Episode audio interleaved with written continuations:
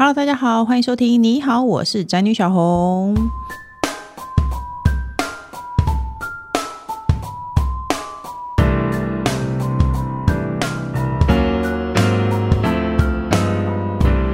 今天主题是你家的星座组合是什么？哪种组合是天生克星？选老公和生小孩真的要挑星座吗？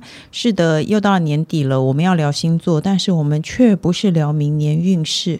为什么呢？因为今天来宾他不想聊明年运势，他想要聊家庭星座组合。可是，因为我们很随和，没有关系。你想聊什么，我们就聊什么。而且，我也觉得我家庭的星座组合有一点问题，所以呢，我们待会就来问问老师，是不是真的有问题？让我们欢迎星星教授安格斯。嗨，大家好，我是星星教授安格斯。虽然自己还没生小孩，但是从小带自己兄弟姐妹的小孩好久了。所以你就知道家庭星座组合其实是大有玄机的，是不是？我弟弟的老大刚上国中嘛，老二刚上小学。嗯，哇，这两个不同完全世界的动物。是我懂。那接下来还有我们每集都会出现的固定班底工程师。Hello，大家好。哎，首先处女座的工程师，没有人想知道。哎，首先我想请问安格斯，因为刚刚工程师就说，其实他十年前见过你，请问你记得他吗？哎，我们在什么场合？我我有一次我我有找你。开个会，天哪！你不记得对不对？你看，我们刚刚就推测你应该是不记得。OK，我们就当做没有这件事，好不好？那一开始呢，我们先来开门见山问一下我们家庭的组合好了。那我呢，我是妈妈是摩羯座，爸爸是处女座，工程师处女座。然后呢，我的大儿子很可怕是水瓶座，小儿子更可怕是双鱼座。你要怎么形容我们家这种组合呢？我就用一句话：三压，好不好？爸妈怪，小孩更怪，何苦互相伤害？哎，可是我们没有怪。哎，我不觉得处女和摩羯怪，我觉得水瓶跟双鱼才是怪呢。我跟你说啊，就是处女跟摩羯在其他星座的眼中啊，嗯，都有那么一点小怪。啊、但处女跟摩羯啊，它差异还是有的嘛。但是如果真的要比起自己小孩的组合，嗯，双鱼其实算不上怪了。那水瓶是非常怪，啊、但是水瓶跟双鱼有一种互相刺激的作用，好像是吃了那个发狂药啊，两个凑在一起的时候会爆发出你想象不到的能量。哎，因为我本身其实没有很懂星座，但是水瓶跟双鱼是不是都是风象？水瓶是风象，双鱼不是。双鱼是水象。像我自己常年大概十二年了吧，我都一直在写那种亲子杂志，嗯，宝宝啊，或者妈妈坐月子的演讲啊。为什么啊？你知道妈妈有很多的不安嘛？嗯，像小红两个你知道，有的产后忧郁症啦，产前忧郁症啦，嗯、然后什么变形走样就怀疑丈夫外遇等等的。嗯，所以我常常会去那种场合说话。妈妈常常会老大生完之后还没恢复，我开始要怀疑老二，就寄望下一个能不能改变他的家庭关系。殊不知他的家庭关系也没有变，是自己的心理变了。不可能，哎，不过我倒是听过有一些妈妈会刻意想要生什么星座的小孩，耶。我就有朋友说他要赶在什么时候生，因为他想要什么星座。通常遇到的是妈妈她生的那个周期，正好是卡在两个星座之间的这种妈妈，小孩生出来她会想嘛，哎、嗯欸，如果早产个两三天，然后晚两三天就会换个星座，嗯、那终于在我选小孩有一个可以自主的选择权时，我要让他变谁？嗯，妈妈在这种时候可能会比较关心。对啊，我真的遇过有人这样哎，那水瓶座大家都说奇怪，我这好像是每一个人都会说水瓶座很奇怪，所以我已经不会觉得有什么问题了。可是其实我们家最有问题的是我的小儿子，他是双鱼座，双鱼座脾气有够坏，他很动不动就摔东西，而且他很小的时候就会展现出他这个脾气很坏的天分，然后我就真的受不了。我有一天去问他，因为我一直觉得双鱼座不是柔情似水嘛，所有人对双鱼座的印象就是双鱼座的女生水汪汪的，比如说徐若瑄是双鱼座啊，对，我有听说伊能静是假双鱼座，你有听说这件事吗？对啊，但是无论 无论，反正我说对啊的意思。大家有听过伊能静是假双鱼座的事吗？为什么要假双鱼座呢？因为他曾经在他的这感情路途中嘛，可能也许犯了一些错。嗯，那双鱼座这一国的人就觉得，哦，那些哦，no no no，不是双鱼会犯的错。这个时候觉得你可能不是，或是你报的时候报的并不是，你报的不是自己的星座。因为双鱼座的女生听起来就是惹人怜爱的，所以我才以为她她。我只有听过谎报年龄，没有听过谎报星座。啊 你去查伊能静双鱼座，去看他有没有他假双鱼座的事情。反正呢，双鱼座脾气真的超坏。后来我就问唐老师，唐老师就说：“你不知道杀人犯最多的星座就是双鱼座吗？” 明明真的是他自己的天蝎座。哦，天蝎座哦，完蛋！你得罪天蝎座，你惨喽！对啊，哎、欸，我们是算好早以前的朋友哎、欸，嗯、然后呃，我跟他对话就像是标准的射手跟天蝎的对话啊。那射手会一直讲讲讲，然后跑掉，然后绕圈圈，然后天马行空聊来聊去。天蝎就会一直抓着一个主题，一直问下去。哦，所以这是非常好玩的一个意思。最后就会杀了你。所以像这边就讲到了一个夫妻的组合。嗯嗯，天蝎是水象。嗯，射手是火象，嗯，火跟水呢非常适合当好朋友，但是如果变成恋爱的这个，比如说夫妻档的时候，就很容易因为一个小话题的不同、生活习惯不同而引爆。哦，所以你说夫妻之间的组合很有意思啊，因为呢，夫妻彼此之间不会设防，他都会回到最原始、像小朋友般的那个自己。嗯，而像小朋友般的那个自己，是最像你天生星座的时候。哦，所以刚刚小红讲到说，你的两个小朋友啊，嗯、普遍说来，人家会说双鱼比较孝顺啊，真的吗？啊、呃，可是呢，双鱼的小朋友会因为情绪而跟父母终身不见面，这在叛逆期的时候反而会出现。所以小时候呢，你们也觉得六岁就你说六岁啊，就是你说希望他六岁就跟你终身不见面，对不对？对。可是你再仔细想一想，你会发现双鱼小孩啊。用各种方式买玩具给你啦，买好吃给你，就可以稍微安抚一下他情绪。虽然不久之后他情绪又会再出现，嗯，但双鱼都是可以用方法解决掉的。哦，而水瓶小孩反而会在学那个小朋友的时候很懂事，有些东西避而不跟爸妈讲，会生气的啊，会吵架的啊。所以他进入小学、国中，嗯，你会发现。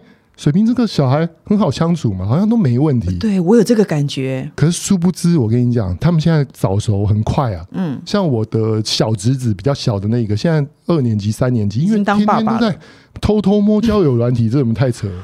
会看国字的时候就开始会摸这件事哦。哇哦，虽然还不懂男女朋友，可是他会获得一些本来以前我们可能到。高年级或者国中才懂的知识，他在左滑右滑。哎，我懂水瓶座的求知欲很旺盛，他不知道的东西，他就想要看一看、玩一玩，所以他会过早的跳级，就是国中就知道高中知，高中知道大学是。然后刚刚说到水瓶座很讨厌冲突，所以与其呢跟爸妈聊天啊，让我心情不好，会制造爸妈的困扰，我就选择很早熟的跳过这个问题。那是不是就是善意谎言？哦，那就很可怕耶。所以水瓶座是善于讲善意、舒服谎言的小朋友，我觉得反而比较需要去挖他的心事跟观察他的行为。反倒刚刚说处女的虽然难搞，可你会发现无论好事坏事，你都看得出来。哦，你说双鱼，他，他对双鱼的这个次子好了，嗯、他他无论什么状态，他自己就会爆出来了。你几乎不用太去摸索，反正你自己会显露出来。我只是觉得很麻烦，但我不会不知道。哎、欸，你说的超超准呢、欸，因为我大儿子就是好像也不会有什么事情，然后而且很会看人察察言观色，看我们心情不好，他就会自己安静的跑到旁边去，然后又觉得他本人没有什么问题。然后小儿子天天爆炸，然后你的意思就是说，我的大儿子就是有秘密藏在心里不说，然后二年级就去交女朋友，然后小儿子就是国中的时候就离家出走，再也不回来了。对啊，那我们要生第三个吗，老公？好像还不错。对。算了啦，因为小孩都是命啊。可是老公是自己选的哟。我跟我先生是摩羯和处女，听起来很合，是不是？我们两个土象星座是不是听起来是很合的星座？一般说，因为星盘上嘛，它有四个金三角嘛，嗯，也就是风火水土嘛，嗯。那像你们两个，一个摩羯，一个处女，是土象金三角，嗯。它通常意味着星盘上就是说，你天生呢就会有某些默契上的契合，嗯。所以彼此呢，就算觉得嗯，我们个性呢、行为都不一样，但是就是可能在生活的某方面，我们突然感觉嗯，这好像一样。这倒是真的。有时候不小心想到某部电影，不小心哎、欸、想哼同一首歌，不小心不约而同想到要去买一件什么事。欸、你知道我们怎样比手画脚，没有人赢得过我们。大家想要听这件事情吗？来一下，来一下。你知道过年的时候我。网红活化石，我们过年的时候在工程师家乡下，然后不知道为什么他们过年的时候全大家族在玩比手画脚，然后我觉得超丢脸。可是我们就一路一直闯关，变成天哪！他只要说哎，昨天那个，然后我就可以说出答案呢。但是我以为这是普通人都会有的默契。对，但是旁边的人惊呼连连，想说天哪！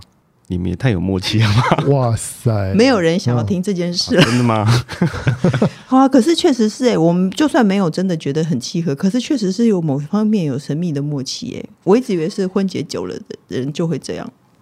其实当然说两个人在一起对小动作的判断会比其他人判断他来的敏锐嘛。嗯。可是像刚刚说的那一种，有时候你才一个动作，嗯，别人都完全看不出什么时候，你就解读出来，那个就是。我们可能就是讲心灵的默契。哦，原来我们是有心灵的默契，就算我们处的再不好，我们还是有心灵的默契。比手画脚还是没人赢得过我们。可是土象，我刚刚说土象的爸妈，我们因为两人土象互相的了解，真的那个风象的长子哦，风跟土啊，你看嘛，风吹过平面的时候，嗯，如果那个地是没有长草，它就没有任何东西会摆动。哦，所以我们会说风与土是两条平行线。对，所以你们就这样的默契会感觉不到长子的想法。可是他现在还小，是还好。小朋友，因为他终究是不会掩饰的一个个体嘛。嗯。那渐渐长大以后，就会发现水瓶的这个特质，就是你在你在想什么？你能不能跟爸爸聊一聊？哦，但他啊，那你的对象他们带给妈妈看一看。这种时候呢，水瓶的天生聪明判断会觉得你适不适合面对这件事。如果不适合，我就跟你讲，妈妈没有啊。我不喜欢交女生的朋友，好可怕哦！哎、欸，可是我跟你讲，我现在我目前因为我大儿子六岁，小儿子四岁，我目前感受到比较大的冲突点就是，我真的不适合养一个双鱼座的儿子。双鱼座真的超喜欢撒娇，我小儿子他每一天他他不用睁开眼睛，他在睡梦中他都可以跟你撒娇，他可以半夜坐起来对你比一个爱心，看到你对你比个爱心，然后再躺回去。然后他每天都会跟我讲说：“你好香哦，我好喜欢闻你身上的香香。”他就会扑在我身上，然后我就会跟他讲说。你把你该做的事做好就好了，你不用这样撒娇。你说我是不是很不适合拥有这样的小孩？我跟你说，我另一半是双鱼，也有你小朋友的这毛病啊，很爱撒娇。身上的味道，哎，枕头上。你另外一半坐在旁边，你要这样说他坏话，你真的很有种哎、欸。啊，双鱼座的小朋友长大以后也会有这个特质，嗯、反而到时候可能你们今天会变年纪大的爸妈的时候，嗯、回头看这一点，你会觉得，嗯，这是可爱的。因为小朋友二三十岁入社会了，离爸妈就越来越远。嗯，可是双鱼座的这个点，你是说他会他会爱撒娇到他成年吗？就是偶尔他还是会，比如说受伤啦，要取暖啦，或什么。所以那个笑话是真的，就是小小明跟妈妈说：“妈妈，我今天不想去学校。”妈妈说：“可是你是校长。”得得，带下去。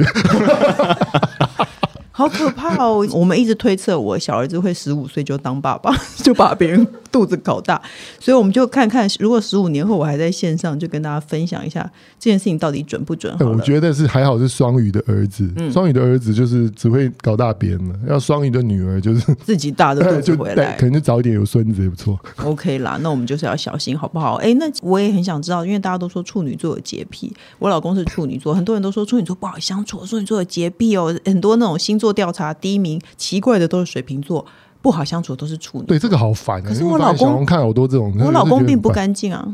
处女座，我觉得我跟你讲，这是个误会。嗯，大家讲到处女座，总是会讲洁癖两个字，这是个误会。嗯，但是呢，处女基本上呢是一个会在奇怪的事情上面细腻。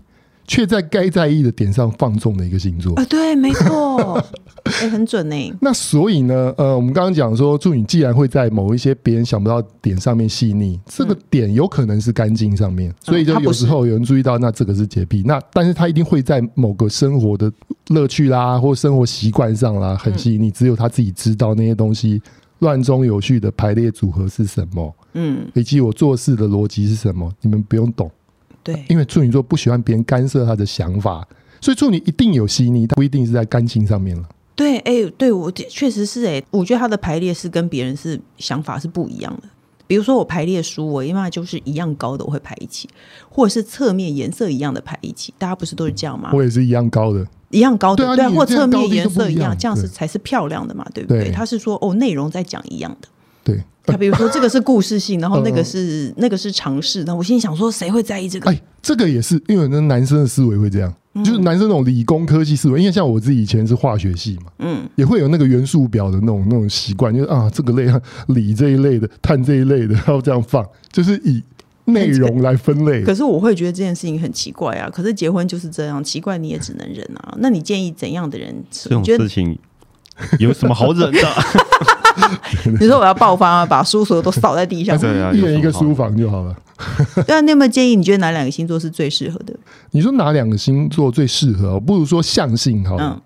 嗯，我觉得风象跟火象，烽火燎原嘛，这是一个成语嘛。他们相处是融洽的，嗯，因为都很快，嗯，然后都很容易在一边快的时候一边变，是。所以其实风象跟火象结婚适合。土象跟水象适合。嗯，水浇在土里啊，就滋润生出了花朵啊。哦，这是因为呢，水象的温柔，土象能看见也能感受。嗯，然后当水象冲动的时候，土象也能很安稳的去制住他的情绪。哦，像如果像两位的话，嗯，那你说我同一个象性难道就一样不一样？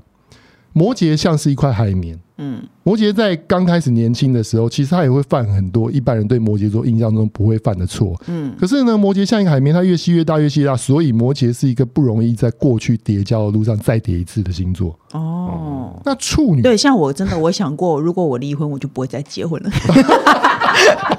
就在这个事情上，我有发下重视。这这个我们不好说。嗯、OK，对对对好，你继续，你继续。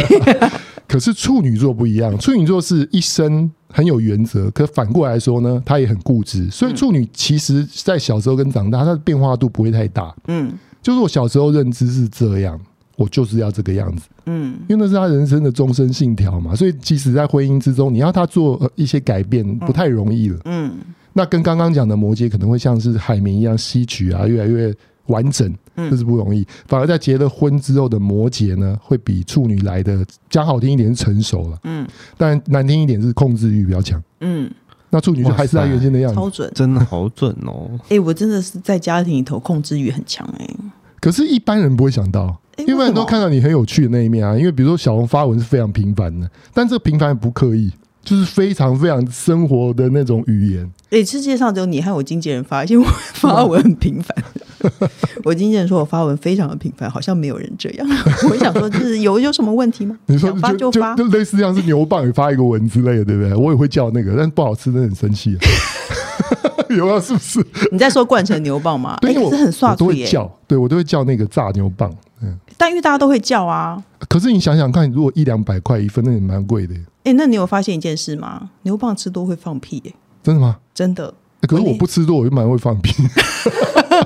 是不用坦诚这件事情。我那天就跟我老公说，我觉得牛蒡吃多了会放屁。他说不会，会。你去查，你去查，大家现在去查，这集非常有富有知识性。除了星座，还跟你讲牛蒡吃多了会放屁，好不好？对。哎、欸，那你觉得亲子要怎么样？我要怎么样面对这样风向星座，或是像双鱼座这种可怕的小孩呢？我觉得呢。假如说你的两个小孩，因为很多像朋友也是这个象性的小孩啊，要怎么对付他们？长子嘛，风象水瓶。如果你家有水瓶、天平、双子座的，嗯，一定要记得，风象是善意谎言的高手，所以从小朋友的时候，他们不会掩饰，你就会发现。尤其是那种六岁以前，那撒的谎好好笑，你都看得出来。哦嗯、你现在觉得好笑，十岁就不好笑了。嗯，十岁他开始撒的谎是有有一点技巧性。你是说他惯性撒谎吗？对，那风向小孩是口齿伶俐的嘛？我觉得是因为他们现在比较没有逻辑性，他们现在比较没有办法撒一个对，没有办法很，很高级的圆一个谎。对，可是、欸、我以为是小孩都爱撒谎哎，小朋友讲一些莫名其妙的话，呃、不是哦，原来不是。其实不是小朋友都爱撒谎，而是小朋友的谎都会被看得出来，嗯、所以你知道。十二星座管他什么，在某个年纪之前，他撒谎都容易出现。可是像我刚刚讲，我那个侄女上国中开始讲的谎哦，就开始有升级了一些哦。嗯，虽然还是很蠢呐。嗯，可是高中就可能就看不太出来。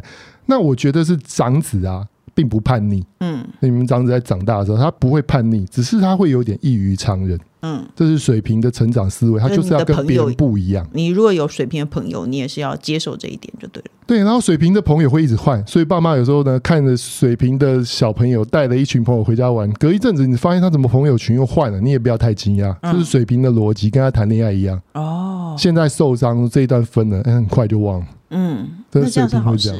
是好事啊，可是就是说，水平常会被大家咒骂，也是这个原因。因为被伤害的那一方觉得你怎么都忘光了，我都还记得。所以风向几乎都是这样。风向水平特别会哦，但是风向的口齿一定伶俐。所以像刚刚讲的，就是爸妈要预防，就是善意黄这一点。嗯，你觉得该拆穿还拆穿吗？那你就要怎么对？不看怎么对风向的小孩？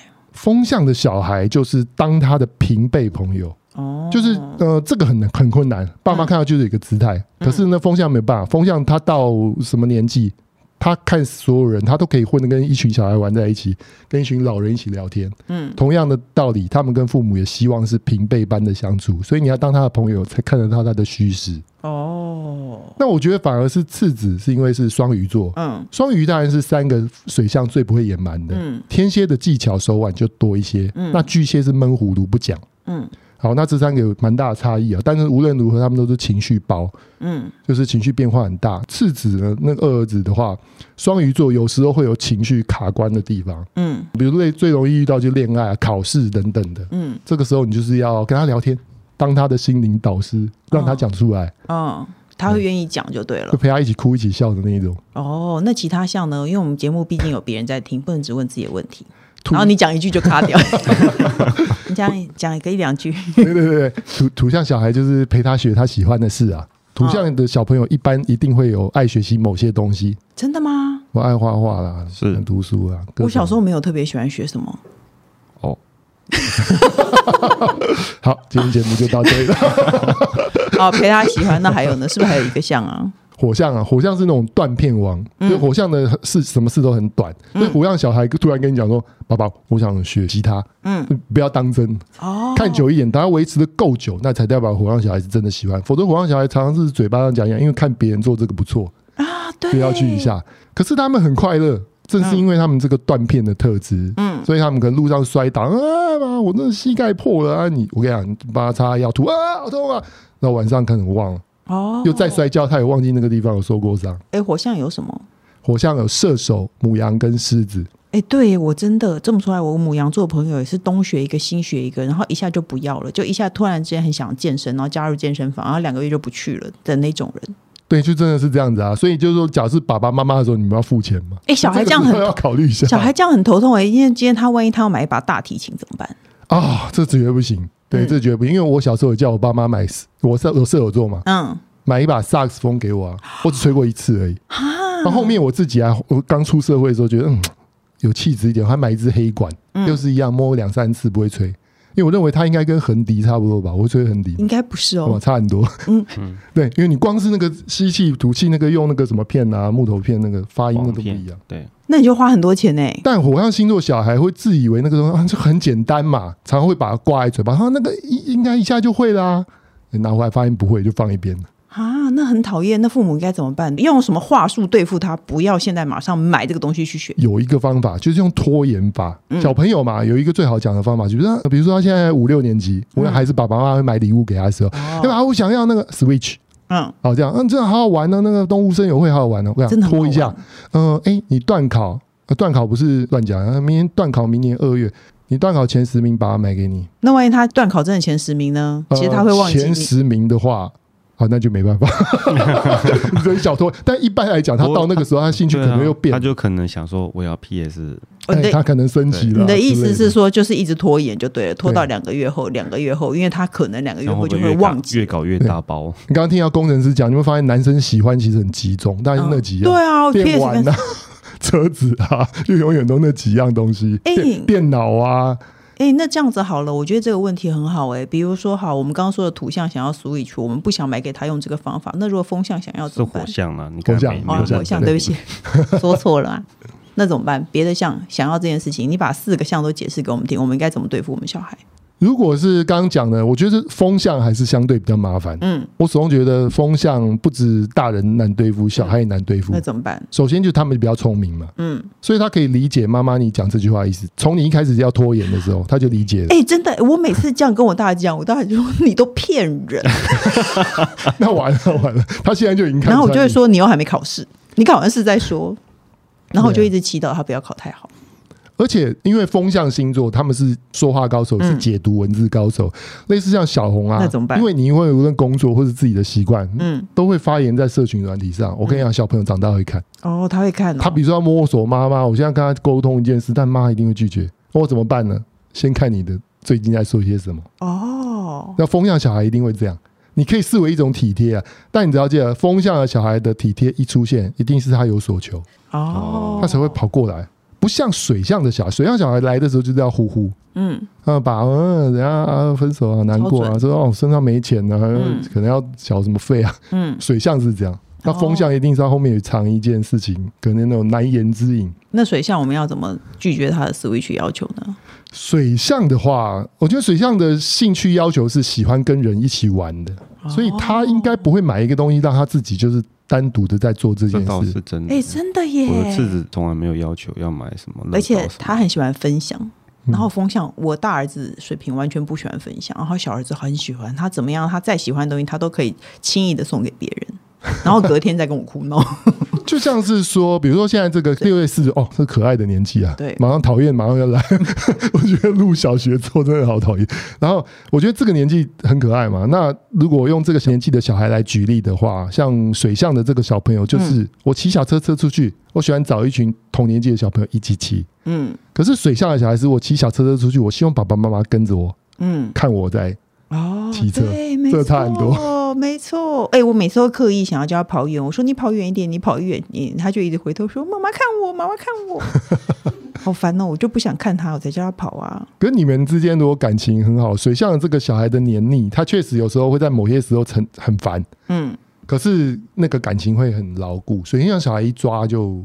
抓得住，但记得不要不小心情绪伤害他。哦，水象小孩的那个伤口啊，超难好的。哦，他曾经因为一件事情被爸爸骂过，妈妈骂过，他就会一直记得这件事。嗯，你骂过我，长大了开始三四十岁就成家立业，妈，你记不记得你以前我十岁的时候打过我一巴掌？天哪，他还会记得。水象小孩会这样。哦，那如果我们要怎么拒绝土象的小孩呢？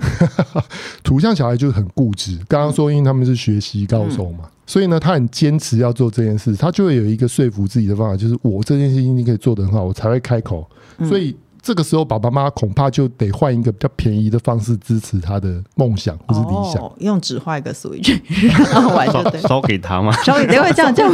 好难听的话，你 哎，我说到你说那个水瓶，他是风向，很聪明这件事情，我跟你讲，我真的觉得他很聪明。我大儿子已经意识到我是一个，他说：“妈妈，你是宅女小红。”我说你为什么要这样说？他说我知道你就是宅女小红。嗯，那句还蛮可怕的。然后我就说不要再说这种话了。然后我就一直渴望他不要到外面乱 跟人家讲。对对对。可是不知道怎么办啊，也不知道他该怎么办，所以就只能算了，是不是？遇到这种聪明的小孩，我觉得水瓶是有一个好处，是说他不会拿这个出去当做一个要挟。比如说今天两个小朋友打架。嘿，我告诉你，你小心哦！我妈是宅女小红，对方好像没有怕的感觉。妈妈是警察，应该比较可怕吧？对对对，类似这样这样。那这个还好，这个水平小孩是不会这样。哦，他告诉你，只是跟你讲说，好像他探得了一个秘密，他觉得很高兴。哦，他觉得他这个年纪的小孩，他不会知道那么多事，可是我知道。反正凡事都是有，他只是要告诉你说我知道，哦，我知道，对对对，他就是这种态度，好讨厌哦。但凡事都是有好有坏，好不好？有好的地方，有坏的地方，你生到就只能认啦。那可是有一种东西是很难认的，就是婆媳关系。有哪一种婆媳星座是合的吗？我不认为，还是婆媳天生就不合。风跟火有没有可能呢？我不知道你妈是什么星座，欸，哎，呃，你也不知道，完蛋了。你说说她国历生日，你知道你妈国历生日吗？十呃十月六号，所以她天秤座，天秤天秤。天秤的正中央。相比之下，但因为就是一个星座是二十二号到下个月二十一号嘛，嗯，所以一般一到十号，我们就会说这个星座的正中央，它就没有沾染到任何星座的个性。嗯，有的星座在交界点嘛，它就有两个星座的个性。嗯，天秤座的婆婆啊，就是那一种看似脾气都很好，都什么都好。但是天秤座就像刚刚讲风向的特性，他脑海中还是有一个记忆本的，就你讲的话或什么，就看你表现啊或什么。但原则上，他展现出来都会是一副哎，蛮温和，还蛮好沟通的。但不代表他不计较哦。比如说你过年啊、过节的时候啊，小小送个礼或什么的，还是要的。找他出去关心一下，打个电话还是要的。但是天秤座的婆婆基本上算是说得通的，只要你有跟我讲。哦，说妈，今年过年我们就不回家吃，那我们有计划说，因为我们工作太忙，过年想出去玩。嗯，他不会说让你带我或什么，那你跟我讲一下。对，其实我婆婆好像确实是像你说的这样，她就是都不会在意很多事情。就觉得无所谓，那可能甚至像水瓶座婆婆还是啊，那最好我乐得清净哦，可能会有这么奇怪的一个想法。那有特别不合的婆媳星座吗？水跟火，水象跟火象前面有讲到水火不容嘛。嗯、那刚刚是说土象跟风象的婆媳之间也比较容易会差异性很大。嗯，所以它土象的话就是说，如果摩羯、处女跟金牛嗯遇到了水瓶、双子跟天平的时候。嗯婆媳关系啊，就会比较容易出问题。嗯，或是像是刚刚说到水火，水火就是巨蟹、天蝎、双鱼的婆媳，遇到了母羊、狮子、射手的婆媳，也会比较难沟通。那该怎么办？该怎么办？因为没办法换一个，不要见面，就是就是少一点接触，减低一点摩擦的机会了。对，其实我也觉得婆媳之间就是不要见面，就不会有摩擦的机会。对，工程师，你赞同吗？本来就是啊。对啊，他完全赞同哎。对，因为我我们现在也一样啊。嗯，就还没就即便是没有小孩的伴侣也一样，少见面。呃，少见面是会少送，但该该送的关心不可少嘛。只是关心也有见面跟不需要见面的。嗯。哦，因为你刚刚说到，比如说我跟我婆婆的关系，就有可能是我婆婆表面上不在意，但是心里其实是会计较的，对不对？会记很清楚。可是我跟你讲，有一个办法可以破解，嗯、就是你记得比她更清楚。哦，啊，这这不是就是你摩羯的天赋吗？对啊，对，我跟你讲，我跟你讲，以牙还牙，因为我到现在都还记得，我有一次送给我婆婆一个金戒指，然后我婆婆就跟我讲说。欸、其实我我后来其实我妈也会说这样的话，可是我婆婆讲，我就会记一辈子。我妈讲，我就当场骂她，然后隔天就忘了。我婆婆就说：“哎、欸，送这个跟送钱其实是一样的、啊。哦”我又然后我就心想说：“以后不管是东西或是钱都没有了。”就再也不送他东西了，这也太精彩，赞不赞？对嗯，这不错，这不错。那很棒，对不对？不要送一个理想，大家都想达到，但却不一定行的。因为你如果你送的东西，你有可能会被他讲，会被他记。你不送，他就没得讲了。这个方法好不好？提供给大家。哎，真的蛮不错的。而且我婆婆应该可能也不记得他讲过这个话，可是我会记到我眼前那一天。那只能说就是星座有克到这样。摩羯座的人是不是就是这样？搞定水平的。OK，我就是不喜欢。好了，哎、欸，那因为今年大家受疫情的影响哦，感觉好像进入黑洞，一下就消失。就是今年怎么大家都说，哎、欸，一下就过完，马上就是明年了。为什么你们星座专家都要把行星逆看成不顺利的代名词呢？因为重点是今年还来了三波水逆，所以现在大家都会很习惯说水逆，祝你水逆一辈子之类的。水逆到底是什么？我有在思考这件事，因为其实以前在阴学就一直存在的逆行，嗯、而且是各个九大行星都会逆行。可是这两年特别流行这个名词啊。然后水逆这件事单独被炒出来啊，我一开始觉得嗯，这好像炒作某一颗星也不是很好。可是后来发现它成为生活中一个代名词，嗯、一个代罪羔羊也不错，因为人生很多苦闷，你要丢给那几些苦闷去，就是水逆啦。那水星因为掌管一个人的思绪嘛，嗯，还有金钱观念嘛，理理财方式等等的，所以当水逆出现的时候，常常要么就是钱失掉了，要么就思考出问题。嗯，大致上的这个灾难都是由这两个部分引起的。嗯，金钱上的运用或思考上造成行为的不对。嗯，水逆的时候，那每一年约莫就是二到四次的水逆。嗯，你要知道，二零二二年。最多四次，今年三次嘛，嗯，二零二二就是明年更多，明年四次哦。那有什么行星逆行？快提一下。讲一件事情，小红一定在意。什么？我们知道小红有理财节目嘛？嗯，那我在那上面也讲运势过嘛？嗯。去年呢，因为我自己玩股票，就这么巧，嗯、三次今年啊，其实是二零二一年，嗯、有三次那个股票看看看，好像到很高点，嘣，突然掉下来。哦，三次都出现在今年的三次水逆点，就这么巧。哦、嗯，明年有四次啊，小心一五九十二月，一五九十二月理财的人要小心，这个钱会掉下来。那也是不是告诉大家是逢低进场的好时间？只跟理财有关吗？跟人身安全，过马路可以闯红灯。另外一件事，当水逆多的时候呢，嗯、那个频繁的暴力事件会发生。哦、那我所谓说频繁的暴力事件，是说那一种本不会吵架的事情，却演变成一个大灾难。哦、那今年已经有一些事件提醒大家，嗯，所以为求自保的时候，当然最好是少触及可能出现事件的地方。那其次就是当你意识到哦，这个有一些闪过一些。案件，嗯，你可以提醒自己避得开哦，压压抑一下自己的某些个性，就是明年小心投资，然后也不要出门喝酒，好了，好不好？那最后呢，我们节目还有一个单元叫做“笔友青红灯”。我们要来一起解决网友的问题。那我现在说题目喽。最近听姐妹诉苦，交往三年多的男朋友还不求婚，男生快四十，女生也快高龄，有点着急。这时，其中一个男性好友说：“男生都是一见钟情，没有日久生情。”这个论点颠覆了我的三观。他也用偶像剧说明很多例子，有些偶像剧丑男真的可以用很多公式打动美女的心。但没有一个偶像剧是丑女用真心赢得帅哥，就算有，那丑女最后也会变美女。请问小红，男人真的是这么肤浅的生物吗？诶，我觉得他的题目跟后面没有通啊，他前面只是说男友不求婚，后面是说男人是不是真的很肤浅？嗯，他的署名是海底捞大辣，OK，海底捞大辣有点咸哦。其实我觉得海底捞有点咸，尽量不要点大辣。对对，是算是我的口味，因为我是重咸重辣。可是他很咸呢。可是他要问的不是这个啦，那你要说回答男友不求婚，其实我觉得男生一直不求婚就是不会结婚。好，是的，男人，你是不是就有一根箭射在男人就 男人就是这么肤浅，我就正好掉入了这个问题的那个样板。嗯、我跟我另一半交往八年，嗯，还没有求婚结婚。我们四周的朋友都已经生了两个、三个，每天聚会在一起要吃饭。那我就有人开口说：“哎、欸，你们要不要散？”对啊，你们你。要不要？我今天就问你，你要不要？时候那个你知道玉林哥或什么吴宗宪啊，什么都会问说：“哎，看好久了，怎么还不知什么时候呢？”而且你的对象都长期在你的左右，哎，你今天就给我们一句话，没有常常在我左右，回家是骑我头上。OK，那你今天就给我一句话，你为什么要逃避我？呃，我觉得是这样，我刚刚说了嘛，就回答这个这个网友的，就男人就是这么肤浅。嗯，是这样，男生呢是视觉感官型的动物，嗯、我觉得男生呢。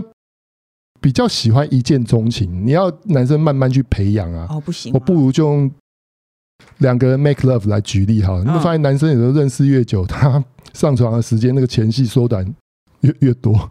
有，男生都喜欢直接来，就是超真。就这 就是这个麻烦的，然后随着年纪，随着年纪增加，越就越这样，因为前期很累嘛，对吧？对，其实是啦，我同意。所以就是说，男生他确实是一个一见钟情的一种动物，所以不妨是你对你有兴趣的男生的时候，你没关系，以后不一定要打扮，但是第一次、前几次，嗯，非得要用心打扮，他偏偏就是爱上你出现的那个样子。哦，我觉得男生有这个特色，也许是男生小时候都一起长大，嗯，就有那种习惯，好像嗯。